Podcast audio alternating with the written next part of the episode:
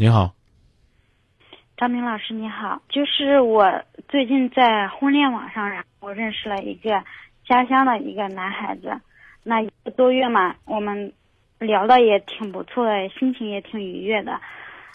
嗯，他也是他主动联系的比较多，每天都有联系。然后我过年的话会回家过年，我们计划回家过年会见一次面，可能我对他。嗯，他自己的一些情况还不是特别了解，然后我不知道，嗯，对，怎么办？我是觉得他还不错。那你跟他见面，你最担心的是什么？嗯，就是没有和陌生人见过面这样子。你的压力刚才讲的是陌生人，啊，那解决这个困难的方法呢，可能就是找个人陪伴吧。对，啊，呃，或者说呢？呃，起码在网络上再交流一段时间，嗯嗯，让你真正的在虚拟的空间里边，首先消除这种陌生感，去增加自己那种冲动。就是我就觉得，哎，我真的不见他，啊，我觉得怎么样怎么样。等有那个勇气了再去见，当然我能理解，好像就是因为毕竟是呃过年才能回去一趟，是吧？两个人工作是都不在一起，是吧？对。啊。你说我，因为毕竟是那种不是通过生活当中的事，那我他是工作，他是在一家我们家乡的一个婚庆公司做婚礼主持的嘛，他会常常如果去上班呀，会会把他那个现场的图片发过来与我分享。你说我们我家乡城市就那么大，我认识人可能家乡朋友也有，你说要不要去？他主要是他今年三十岁了。在我们家乡是有点偏大，要不要打听一下？我觉得他有没有结婚这个文件。哎，我我支持啊，嗯啊，你有这个想法，当然当然更好啊。而且呢，他又是一个必须要出来见人的工作，是吧？啊，找找三两个闺蜜，啊，这个陪着你，啊，这个去看一看他的工作环境啊，或者说找，甚至你刚才讲了，如果是城市不大。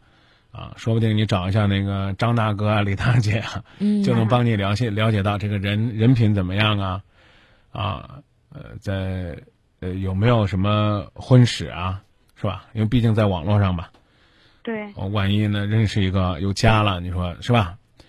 嗯。啊，我再问一句，如果他未婚单身，三十岁这年纪，你还考虑不考虑了？我考虑，我能，我今年二十四岁，我能大我八岁之类的。呃，我还，嗯，我还没有，就是特别赶上赶着的那种。然后我还引导他，让他，让他主动联系我。那如果，如果你现在就是把他一切的信息都了解清楚之后，也符合你的意愿，你会主动追求吗？所以我现在我也很纠结。像现在这种情况的话，嗯，还离过年还有一段时间，我我。我是这样子的，他每天都会联系我，他联系我了，那我也很热情和他互动，话题还挺多。他不联系我的话，我就我就过我自己的生活就好了。但是还会带他联系我。嗯，看来呢，您跟我们表述的是一个挺理想的恋爱状态，但是我要提醒你的是，毕竟相识只有一个月，对，毕竟呢是网络啊。然后，然后呢说这个，我支持你，就按照你的方法。去先了解，先打听，嗯，啊，先多少知道一些情况，然后呢，适当的找一个机会，啊，大家呢一起见见面，聊聊天儿，啊，对，有个朋友陪着你当然更好，啊，但是呢，我建议你呢先征求他的意见，啊，你先跟他说一下，你说我到时候有个朋友陪着我，啊，一起，啊，然后呢逛逛街啊，聊聊啊。就是我是我是觉得要有要有一些刻意的这种保护的意识，啊，你比如说呢约的地点呢是繁华的商业步行街啊，这样的话可能呢你消除紧张感之后，也许你自己呢，你也有这个勇气去去见一见啊，因为毕竟，呃，怎么讲呢？叫光天化日，朗朗乾坤啊，啊，人潮涌动啊，是吧？第二一个呢，你比如说在约中午饭和约晚上饭之间，选中午。可能呢就显得不是那么暧昧，啊，如果说你非要约到晚上九点半去泡酒吧，那大家可能就会觉得呢那个时间那个场合啊，稍微有些不太合适。我觉得，嗯，你应该是很清醒、很理智的，啊，你看大，你看大家也是这样表达，是吧？啊，嗯，对，然后他就是他想，我是当天的话，我去买我票了，到我的家乡的时候是晚上十点多才到我才下火车。他提出要，嗯，他说那个时候去接我，我我没有同意，我就我就是说，呃，我很委婉的拒绝，我说我爸妈去接我。那一来，我觉得第一第一次见面形象特别重要，我坐了那么久的火车，那。我想第二天睡个觉，第二天早上，啊，收拾一下，然后美美的去见他之类的。第二天去见，我太晚了，我一个不安全，二呢肯定是吧，太精神状态不好。嗯，您给我们二零一五年的节目带来一股很温馨的、很很阳光的空气。我觉得你该想的都想好了，啊，那个时间接肯定不合适，啊。就是你你想的是比较阳光的啊，你是要美美的去见他，我就想着这个刚才我说了，深更半夜让他一个人来接你，就应了我刚才说那八个字叫什么，叫什么青天白日朗朗乾坤哈，你这完了就是个叫什么讲呢？月黑风高孤男寡女，啊，支持你，告诉他家人接啊，有什么事儿第二天再约谈，你你在这之前你还要通过朋友去了解他吗？最好是了解他了再见面，啊，嗯，对。还有就是关于一个回礼物的一个情况，就是我，呃，我们接触这一个多月吧，我有我，呃，我我，嗯，生日到了嘛，他给我邮寄了一个东西，然后我我大概估了一下，那个价值就两，嗯，两三百的吧，这样的一个价值。那我我我最近是刚好有出去出差嘛，然后我给他，啊，邮寄了一张明信片。是不是太小气了之类的？礼物吧，本身没有没有太多的轻重，啊，当然呢，你要非要说呢，这个比如说三两百的，啊，然后呢，对三两块的，啊，那要都这么算的话呢，是显得有点小气了。那你怎么办？